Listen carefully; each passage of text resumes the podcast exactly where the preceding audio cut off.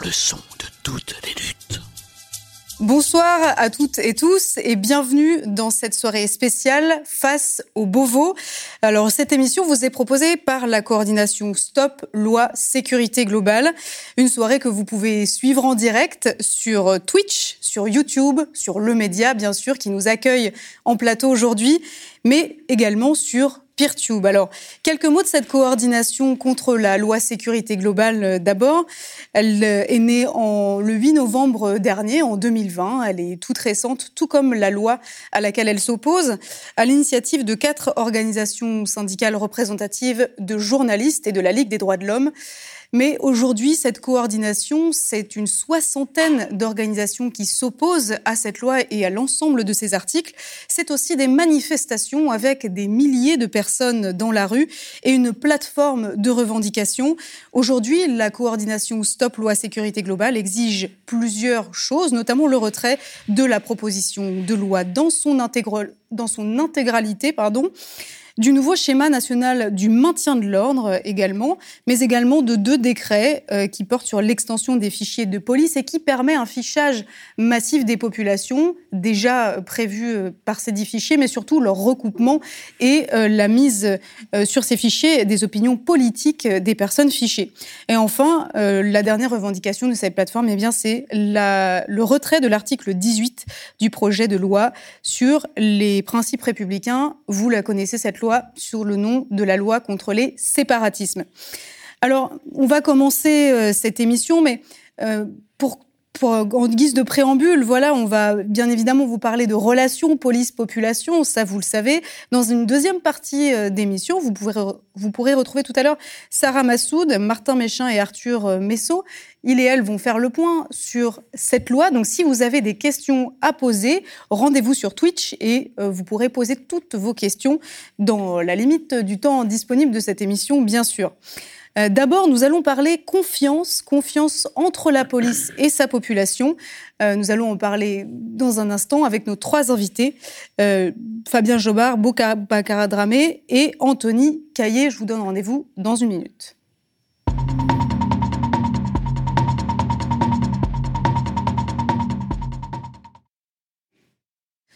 Lorsque j'entends parler de violence policière, je m'étouffe. Voilà, ce sont les mots du ministre de l'Intérieur, Gérald Darmanin.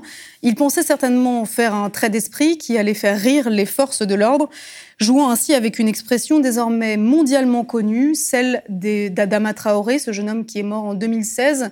Euh, mais également, ce sont les mots de Cédric Chouviat, Je ne peux plus respirer, et I can breathe en anglais, ce sont les mots de George Floyd, cet homme mort sous le genou d'un policier aux États-Unis. Alors, c'est le même Gérald Darmanin qui parle aujourd'hui des sept péchés capitaux de la police et lance début février le Beauvau de la sécurité. Cette grande consultation, elle va durer quatre mois et s'étaler jusqu'en mai.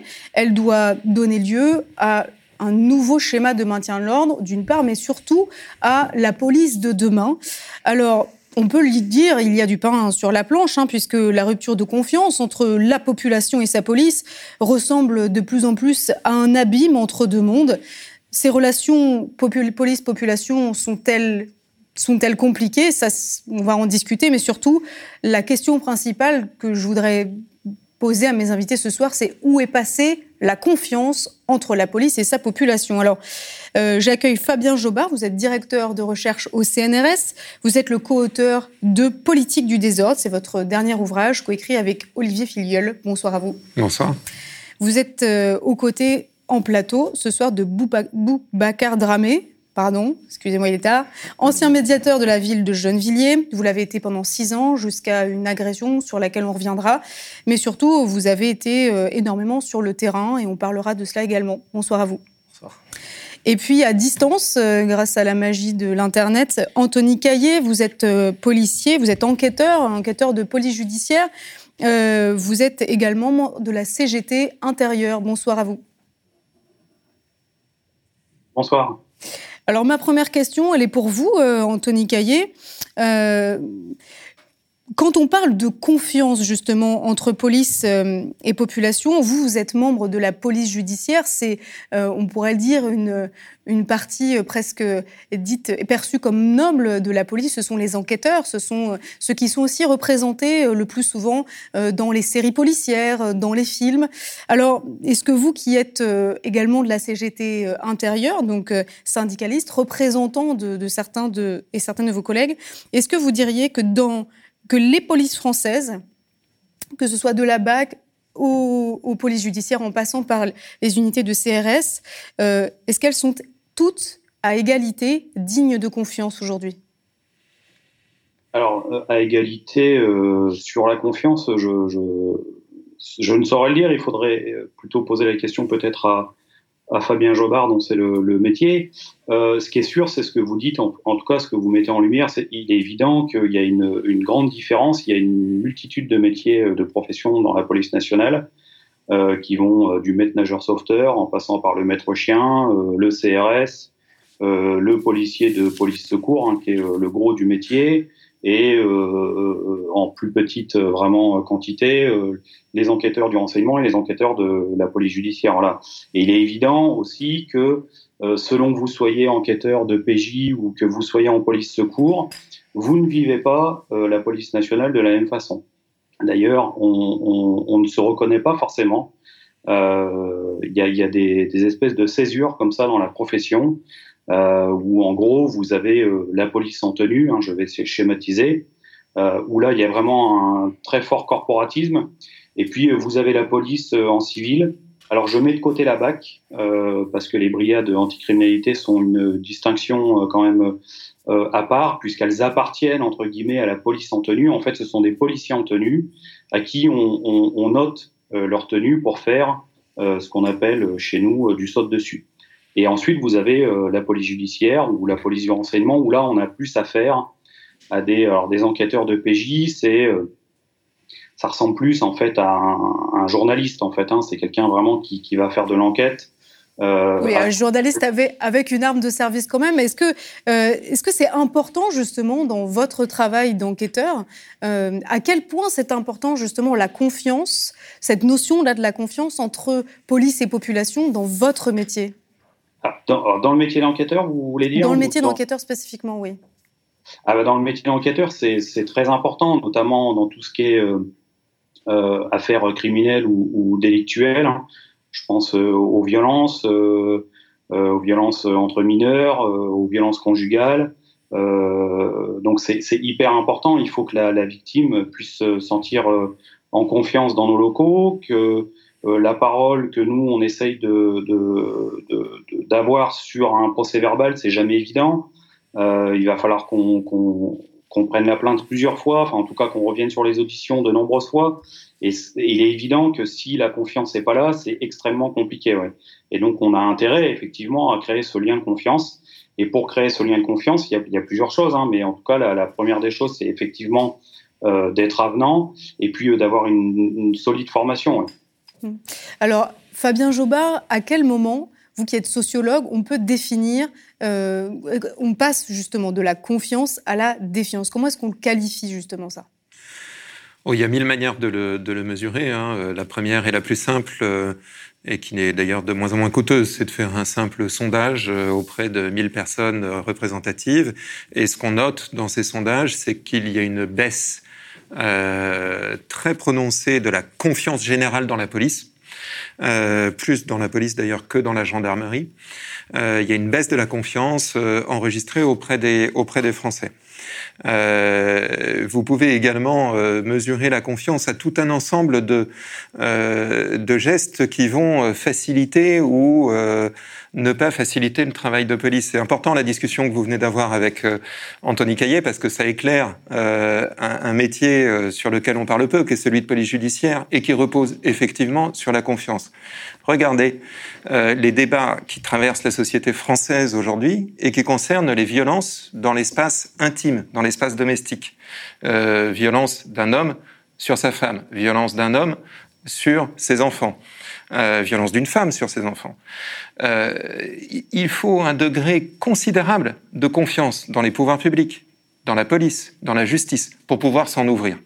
Et euh, ce que euh, des sondages un peu plus fins que ceux dont on a l'habitude permettent de voir, c'est que par exemple, dans les, dans les cités, dans les grands ensembles, dans les endroits où les tensions sont vives entre la police et, euh, et la jeunesse, ben, ce qu'on enregistre, c'est deux choses. D'abord, les gens là-bas veulent de la police. Ils disent euh, on a besoin de policiers parce que le quartier est pas calme, parce que euh, on se sent pas en sécurité euh, dans notre quartier ou bien à la gare RER e toute proche. Ils veulent de la police, mais en même temps ils disent la police qu'on nous offre aujourd'hui, elle est trop brutale, elle est, elle est raciste, elle parle mal aux jeunes. et donc c'est pas cette police-là que l'on veut. Donc il faut pas confondre, à mon avis, deux débats un débat qui porterait sur euh, faut-il une police, oui ou non, euh, et un autre débat qui est quelle police veulent exactement les Français, et avant tout les Français qui en ont besoin? Alors Boubacar Dramé, vous, vous avez été médiateur, donc vous avez été sur le terrain de Gennevilliers dans les Hauts-de-Seine, mais euh, les Hauts-de-Seine, ce ne sont pas que des quartiers UP, ce sont aussi des quartiers populaires. Est-ce que vous, vous, vous reconnaissez un quotidien ou une réalité dans ce que vient de dire Fabien Jobard, c'est-à-dire euh, il y a des polices, c'est-à-dire il y a celles auxquelles on peut s'adresser quand on a besoin d'aide, et puis il y a celles euh, que l'on croise sur le terrain et qui, sur lesquelles, avec qui on, on, peut, on peut pas être dans un rapport de confiance, pour le dire vite. Alors, avant de parler des polices, euh, tout d'abord, ce à quoi aspirent les habitants des quartiers ou des cités, c'est d'être en sécurité, comme n'importe qui. Et donc, euh, que ce soit par la police ou pas, euh, tout simplement, ce à quoi les gens aspirent, c'est d'être en sécurité. Est-ce que vous diriez, pardon de vous couper, mais qu'ils ont, que dans les quartiers populaires, on a moins accès à ce service public? Bah Alors, ce que j'ai envie de vous dire, c'est que on n'a pas le même rapport avec la police selon qu'elle nous suspecte ou qu'elle nous escorte. Et en fait, dans les quartiers populaires, euh, le rapport il commence bien souvent très très mal. dans le sens où bah, on a des enfants qui se font contrôler par la police. Moi, mon premier contrôle, j'avais 11 ans. J'avais même pas de pièce d'identité à, proposer. C'était un carnet de correspondance que j'ai donné au policier qui m'a contrôlé. C'était un homme, euh, il était âgé, euh, ce qui fait que déjà c'est intimidant. Et pourquoi est-ce qu'il vous a contrôlé? Est-ce qu'il y a une raison qui vous a été donnée?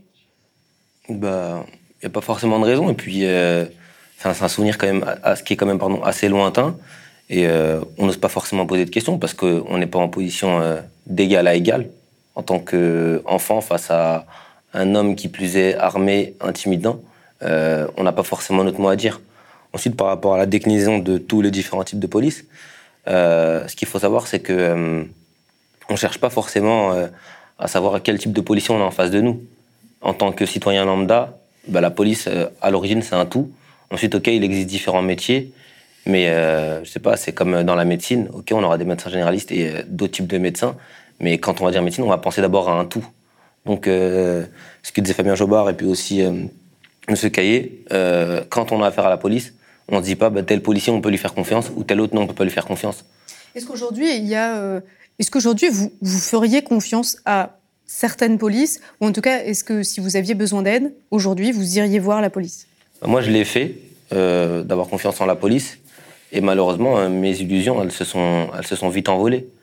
Encore une fois je fais pas un tout mais c'est vrai que bah, ça a été compliqué parce que se diriger vers un policier, euh, lui faire confiance et ensuite se rendre compte que sa parole elle est constamment, constamment mise en cause, euh, que hum, on est constamment acculé, au bout d'un moment c'est compliqué. Surtout dans mon cas, euh, j'ai été victime d'une dérive euh, qui était quand même grave et qui à ce jour est toujours impunie. Donc de me dire euh, est-ce que je fais confiance euh, à la police, j'aimerais, mais aujourd'hui je me mentirais à moi-même si je le disais.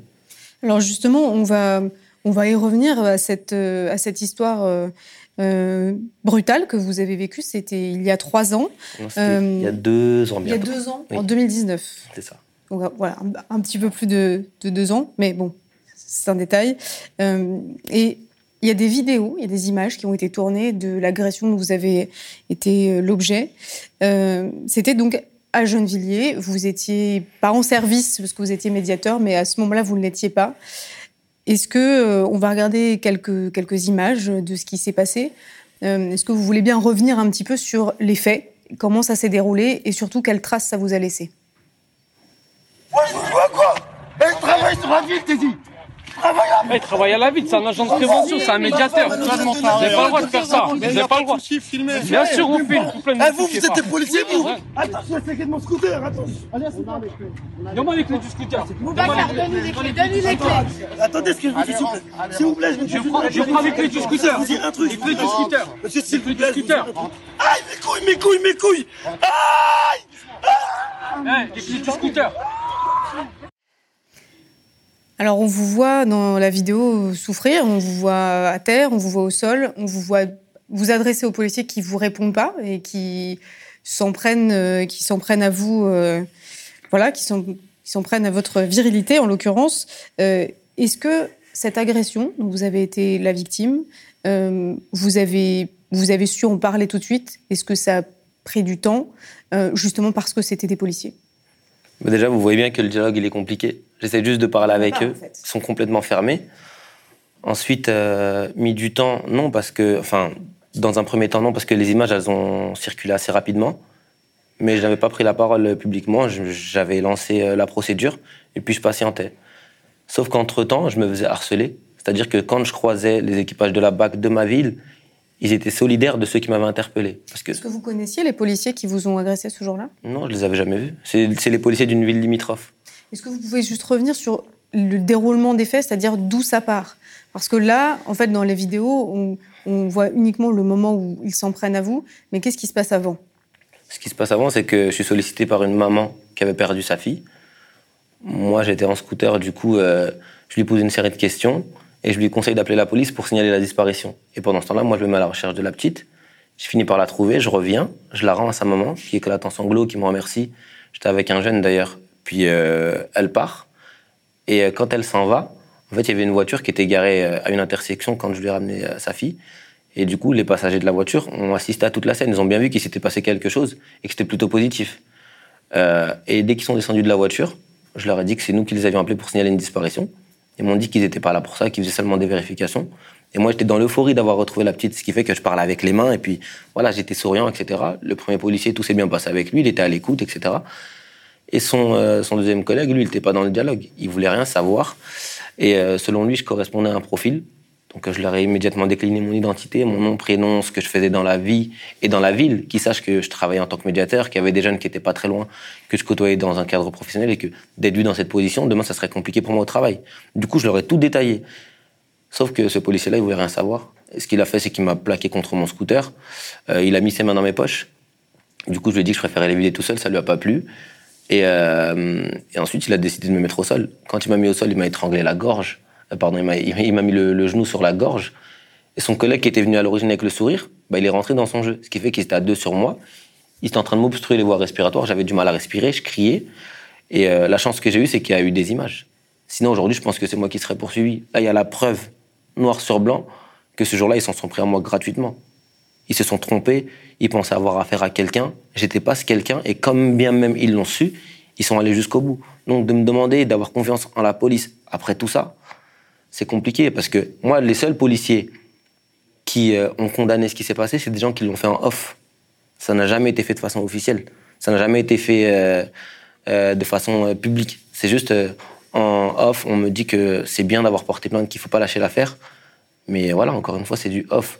Et ensuite, ce que je disais, le fait que j'en ai parlé publiquement, c'est parce que je me faisais harceler.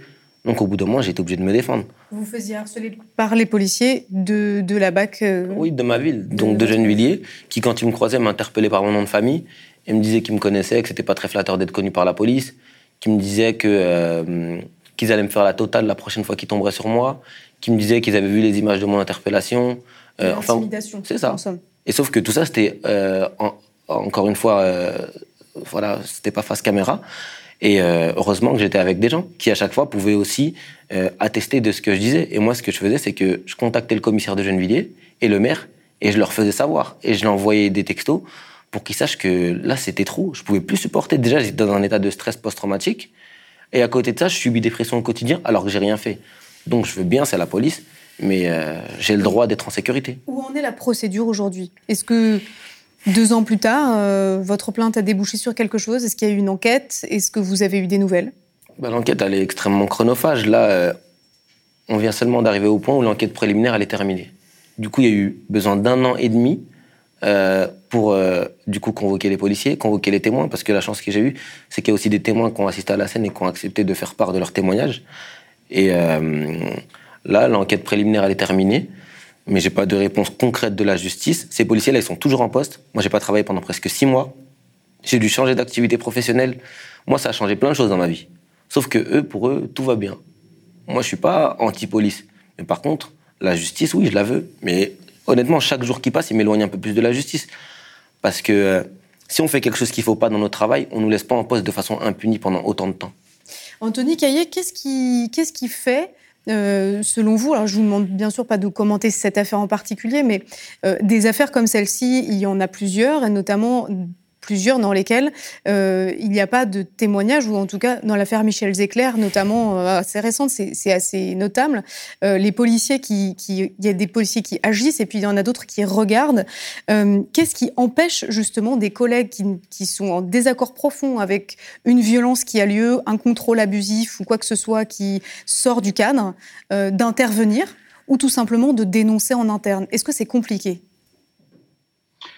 Alors bon, je, je vais pas me faire que des amis, mais euh, malheureusement on a un peu l'habitude. Mais oui, c'est très compliqué. Il y a une omerta qui est, vraiment euh, euh très installée dans l'institution, une omerta qui est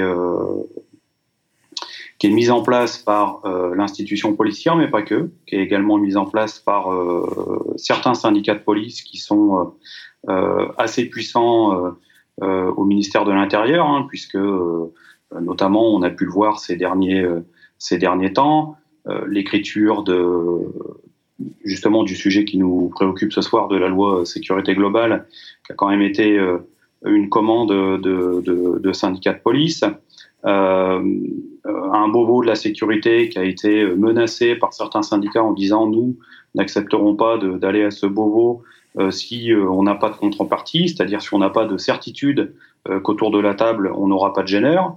Euh, voilà, et donc l'omerta, elle est, là, elle est présente. Et c'est en ça que moi, je dis que euh, dans la police, euh, il y a de la violence systémique. Alors moi, on me dit non, c'est pas vrai, ce sont des brebis galeuses et tout. Alors oui, mais effectivement, 1 plus 1, 1 plus 1, euh, on peut toujours dire que c'est des brebis galeuses, mais à partir du moment où euh, l'omerta est installée où personne ne peut parler, la, la, la parole n'est pas libre euh, dans un commissariat de police, vous risquez tout de suite de vous retrouver au placard.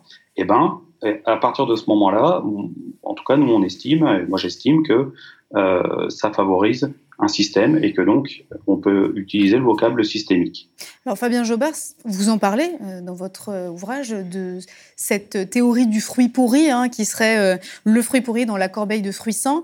Pourquoi l'institution policière est-elle si attachée justement au fait de considérer que euh, il y a la violence de certains policiers mais pas de violence policière? Ça, c'est pas un trait euh, propre à la police française, dans le fond. Euh, toutes les institutions policières euh, s'attachent à chaque affaire à dire que c'est euh, le fait d'un euh, policier ou au maximum d'un groupe policier. L'affaire Serpico, par exemple, au début des années 70 à New York, avait défrayé la chronique par la, violence exercée par son service des stupes, mais pas l'institution policière en elle-même. Parce que dans le fond, la police, c'est une institution qui est fondée à utiliser la force Bien sûr, à bon escient, bien sûr, dans les règles.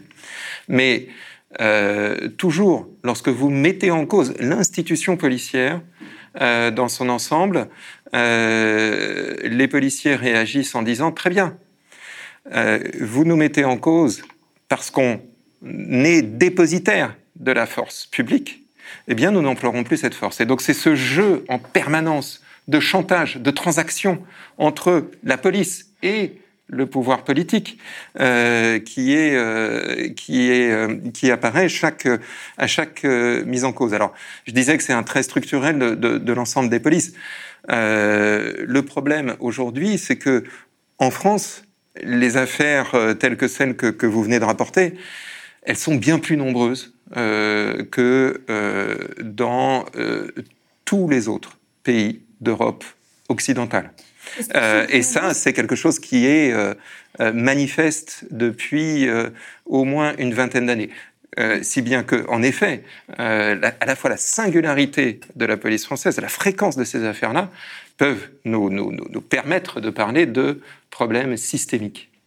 Alors, justement, on vous parlait euh, de, systémique. Ça, c'est un mot qui n'est pas dans le vocabulaire visiblement euh, du gouvernement, ni dans celui de Christophe Castaner, puisque il a, à l'été dernier, d'abord dit qu'il était intolérable qu'il y ait des pratiques racistes dans la police, avant de rétro-pédaler quelques jours plus tard, notamment sous la pression des syndicats de police qui ont déposé, voilà, qui ont, qui ont dit qu'ils ne voilà, qui ont manifesté leur opposition, comme ils le font assez souvent de manière très spectaculaire. Euh, Est-ce qu'il y a aussi une, une impasse politique euh, pour faire bouger le curseur lorsque le pouvoir politique tente, euh, parfois maladroitement, mais parfois aussi avec, euh, avec un peu de fermeté, comme a tenté de le faire Christophe Castaner, de prendre cette question euh, des discriminations et des violences systémiques dans la police?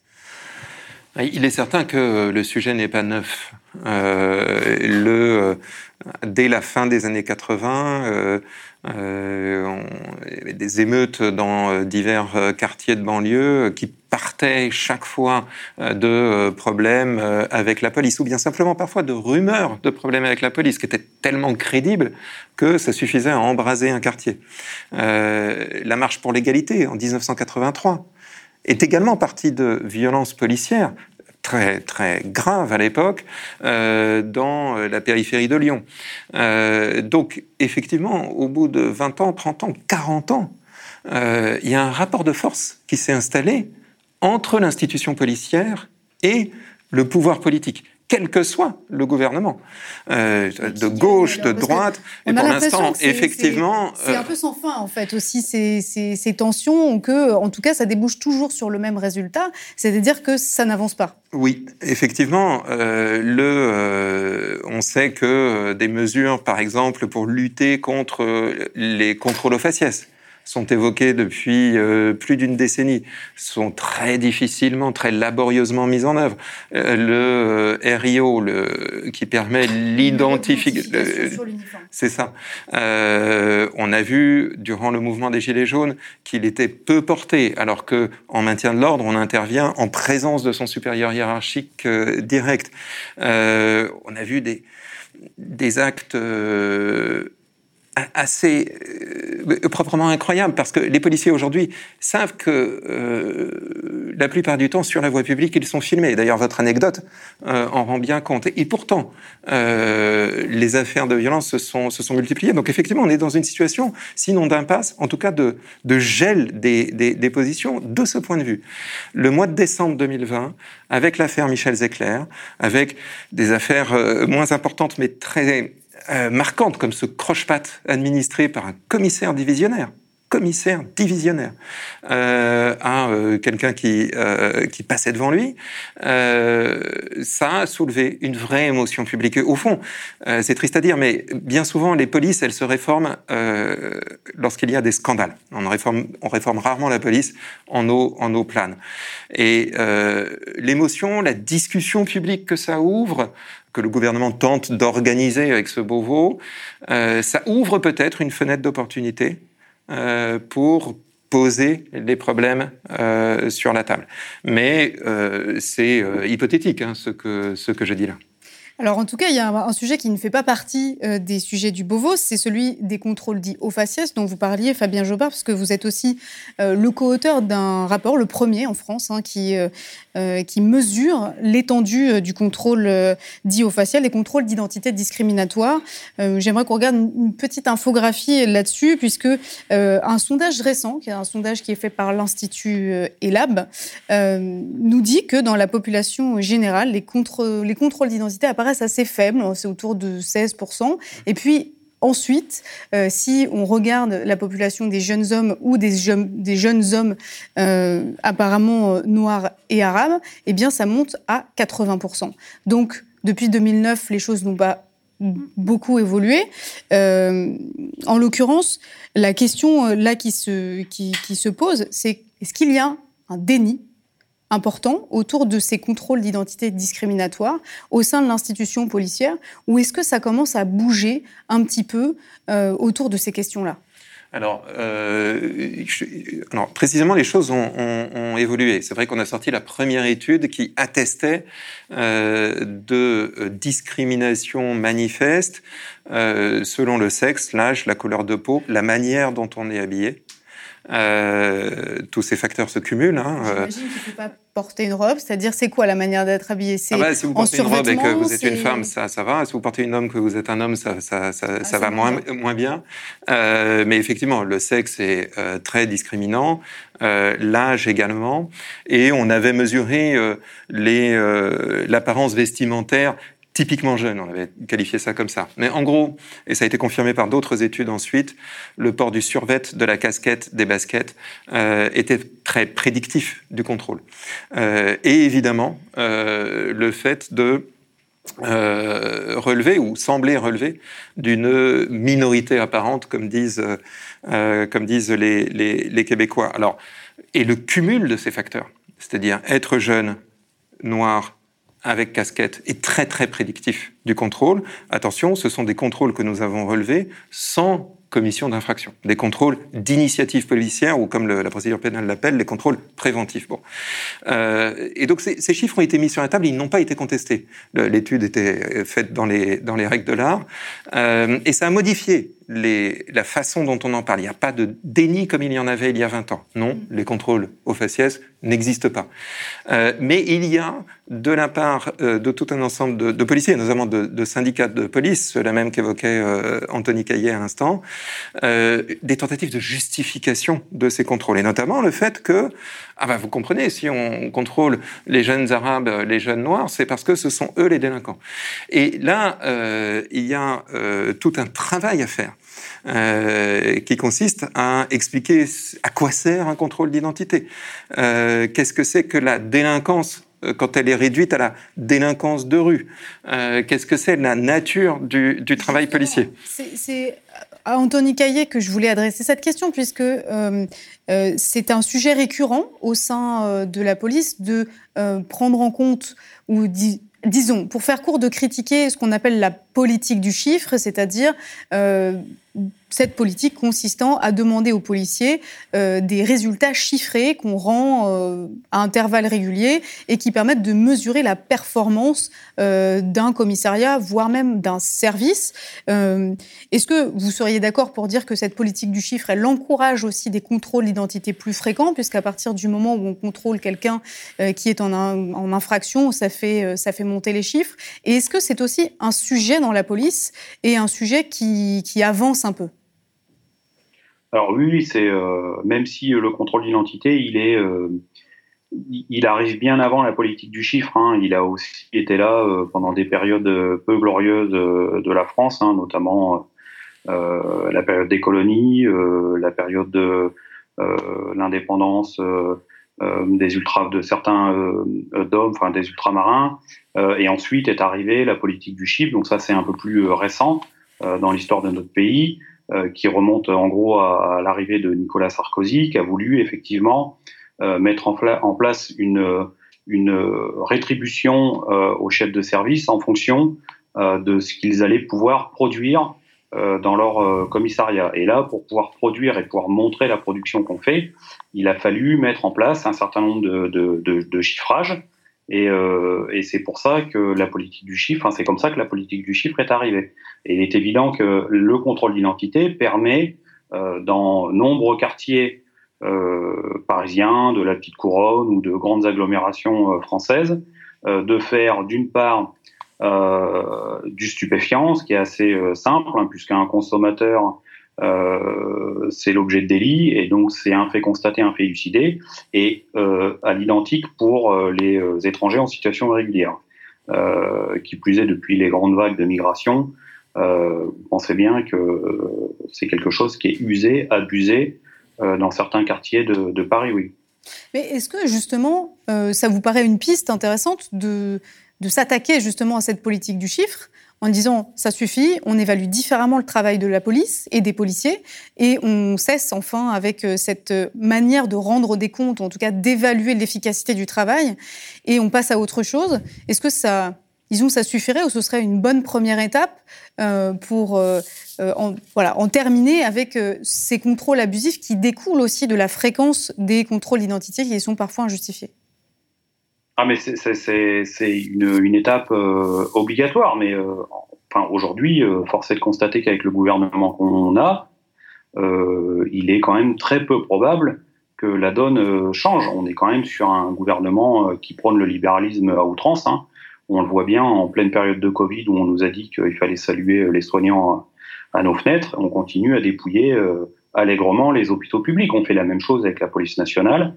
Et donc, non, non, je, je, je qu'on vous, demande, oui, on vous demande davantage d'objectifs chiffrés de plus en plus ou à des endroits qui n'étaient pas concernés auparavant? Bah, c'est pas forcément, on va pas nous.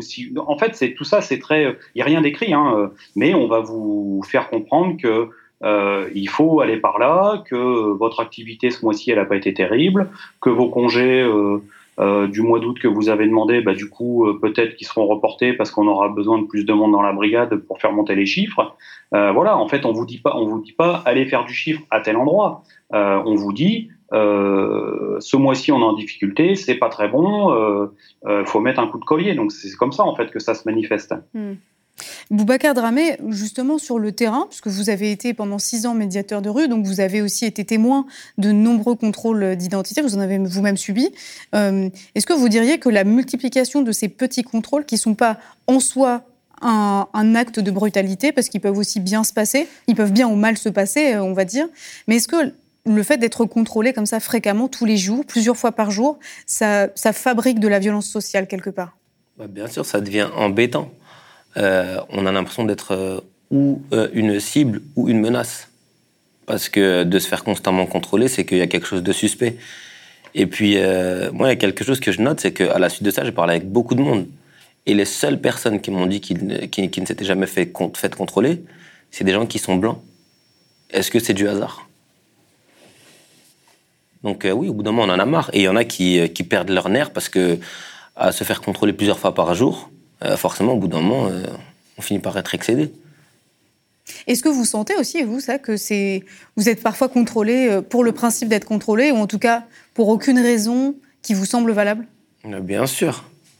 pas plus tard qu'hier, il y a un jeune qui m'a envoyé un message en me disant qu'il venait de se faire contrôler en rentrant chez lui. Du coup, il est rentré son scooter dans son garage. Ils sont descendus, ils l'ont contrôlé. Et euh, puis ils ont parlé avec lui de sport de combat parce qu'il fait du grappling. Et puis quand il leur a dit, bah, vous devriez en faire, il y a même des collègues à vous qui en font, etc. C'est franchement bien comme sport. Et ils lui ont dit, non, c'est pas la peine qu'on en fasse. Euh, de toute manière, on contrôle les mecs comme vous, les Arabes et les Noirs.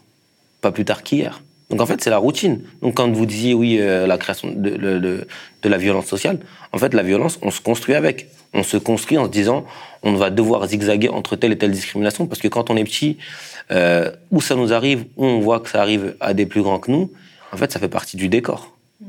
Est-ce que justement, euh, ce que disait euh, Anthony Caillé vous paraît pertinent? C'est-à-dire que à encourager les policiers à faire leur travail autrement Est-ce que vous pensez que ça pourrait améliorer la situation, en tout cas la relation, de la rendre moins défiante, on va dire, entre les policiers et, disons, les, les jeunes hommes de quartier populaire, puisque ce sont eux qui sont le plus contrôlés? Complètement. Et puisqu'il devrait euh, y avoir, ça serait euh, un rôle un peu plus social, parce que là, trop de répression fait que le dialogue, il est compliqué. Et forcément, comment ne pas être en colère au bout d'un moment? Donc, euh, si la police, elle s'est vertuée à considérer les jeunes, entre guillemets, de quartier comme des gens qui ont des droits à part entière et non pas comme des sous-citoyens ou des gens à qui on peut tout faire sans risquer d'être inquiété, ça arrangerait les choses. Il y a des gens qui sont fatalistes et qui se disent de toute manière, on n'a aucun droit, ça ne sert à rien de faire quoi que ce soit, ils seront toujours au-dessus de nous et ils font ce qu'ils veulent. Des gens qui l'ont intériorisé et qui se disent c'est pas la peine et c'est pas une ou deux personnes. Il y a un sentiment, un sentiment d'impunité. Euh, vous en parlez aussi euh, de ça, mais plutôt sur la partie euh, d'une, disons sur la partie des missions de la police dont on a peu parlé jusqu'ici, qui c'est le maintien de l'ordre, notamment le maintien de l'ordre en manifestation. dans ce contexte-là, il y a eu énormément de, de, de, de violence. On va regarder très rapidement quelques images, puisqu'on va devoir conclure. On arrive malheureusement au terme de cette émission euh, très bientôt, mais je voudrais qu'on regarde un petit peu ce qui s'est passé au moment du mouvement des Gilets jaunes et dans les mouvements suivants.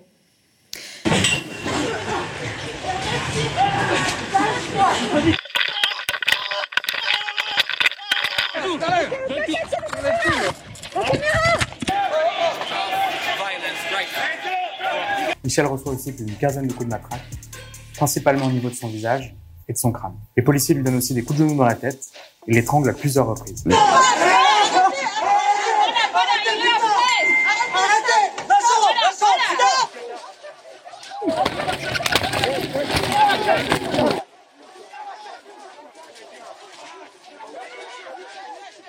Restez pas là. Reculez Alors, dans les manifestations de Gilets jaunes, il y a eu plusieurs fois des, violences, des brutalités policières euh, constatées, filmées, documentées.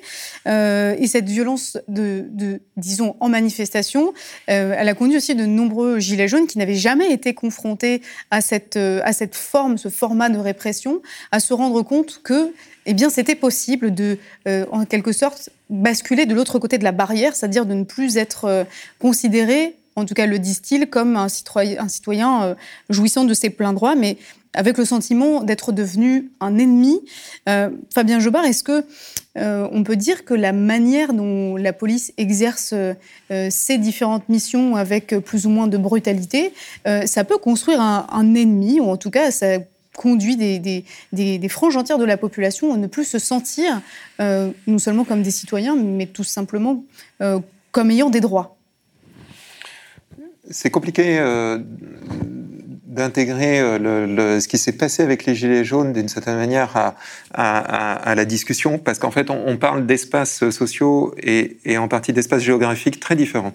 Le, la plupart du temps, les, euh, les gens qui montaient à Paris, ou bien à Toulouse, ou bien à Marseille, ou bien à Bordeaux, euh, pour aller manifester, euh, ils ont vu une police brutale en face d'eux. Et quand ils retournent chez eux, euh, ils sont souvent dans des, dans des villes ou des villages dans lesquels exerce la gendarmerie.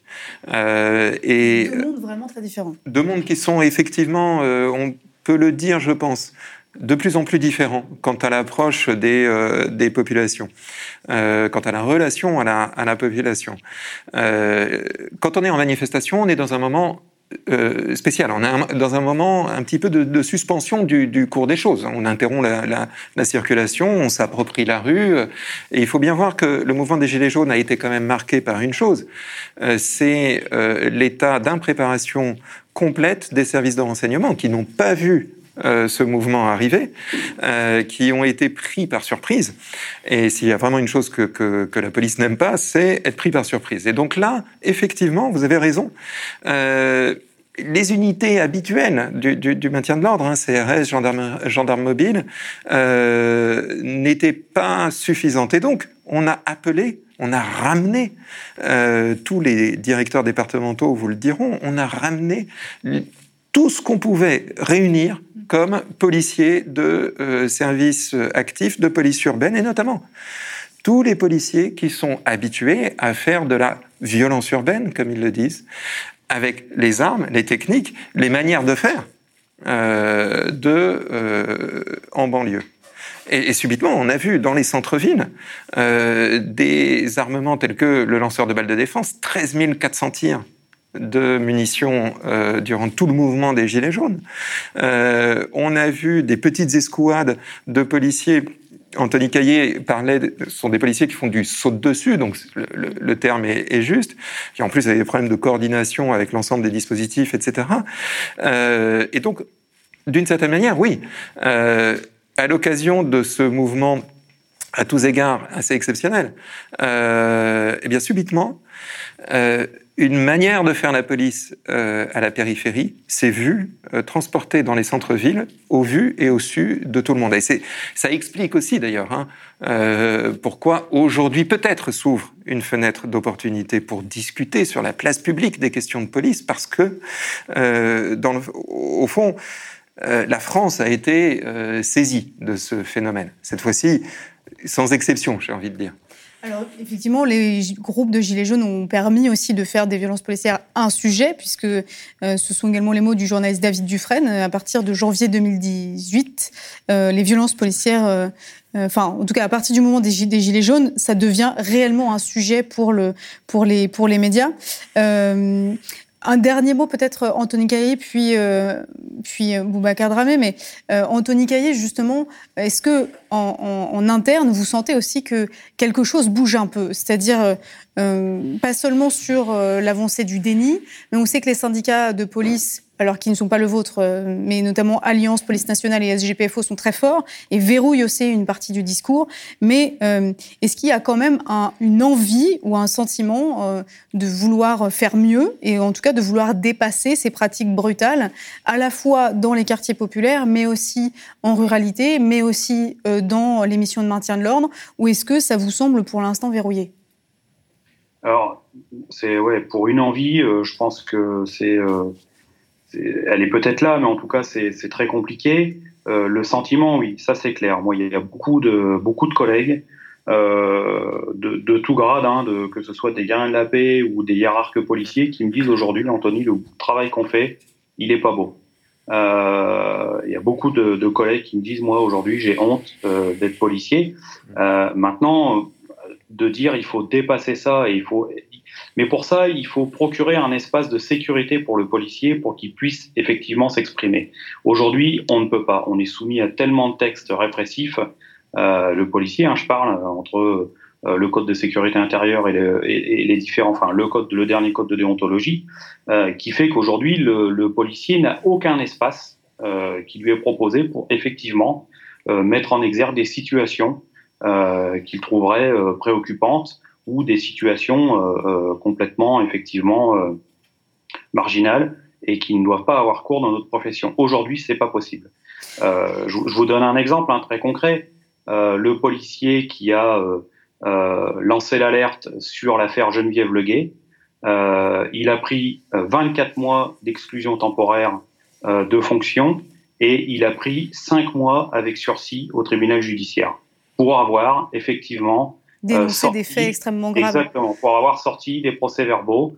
Et donc, euh, à ce motif-là, l'administration, moi j'étais présent au conseil de discipline, je ne vais pas trahir euh, le conseil de discipline, mais voilà, l'administration n'a entre guillemets rien à lui reprocher sur le fait qu'il ait lancé l'alerte, mais par contre sur le reste, voilà. C'est donc, donc, une forme d'intimidation d'une certaine manière. Je, suis désolée, on arrive au, au terme de, de, cette émission, mais Boubacar Draheu, moi j'aimerais vous laisser le mot de la fin d'une certaine manière, puisque j'aimerais savoir si pour vous, euh, il y a un espoir, ou en tout cas, euh, est-ce que euh, le fait que à la fois les Gilets jaunes aient fait éclater d'une certaine manière aux yeux de, de, beaucoup de gens qui ne savaient pas ce qu'étaient des violences policières cet état de fait, mais aussi le fait que les familles de victimes de violences graves, notamment des personnes qui décèdent sous les coups de brutalité policière, s'organisent. Est-ce que ça vous paraît euh, utile? En tout cas, est-ce que ça, fait pression dans le bon sens euh, pour faire de cette question, euh, non pas seulement une question de confiance entre police et population, mais une question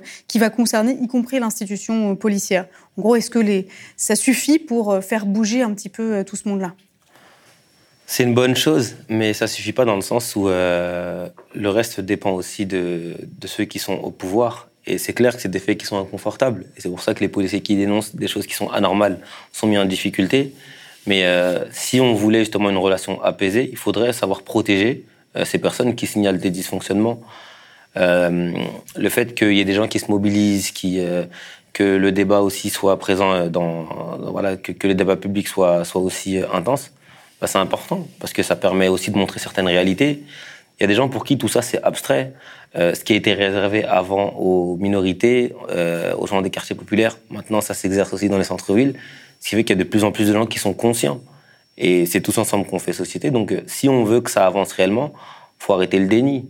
Euh, le président en 2017, il disait ne me parlez pas de répression ou de violence policière si je me trompe pas.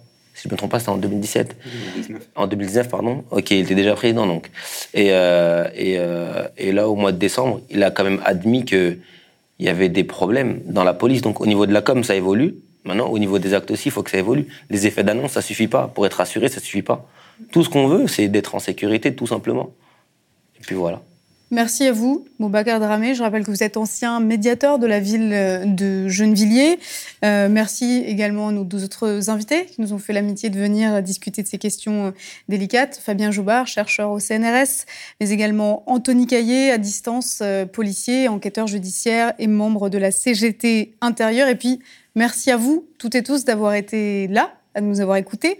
Euh, je vous rappelle que cette émission vous est proposée par la coordination Stop Loi Sécurité Globale. Allez voir sur leur site euh, si vous voulez en savoir plus sur leurs propositions. Et puis, euh, vous pouvez bien sûr suivre et je pense revoir cette émission. Alors d'abord en direct sur Twitch, YouTube, le média et Peertube, et puis ensuite en replay et en podcast également sur Radio Parleur. Je vous souhaite une excellente soirée.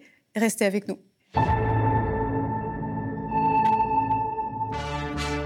L'hebdo-parleur, c'est la rédaction qui vous parle d'actualité. C'est un peu comme euh, l'édito en une du Figaro, ça exprime un peu la voix de la rédac. Mais en un peu mieux écrit, quand même, et un peu moins de droite aussi. Et en plus féminazi L'hebdo-parleur a écouté tous les lundis sur la chaîne de podcast L'hebdo-parleur.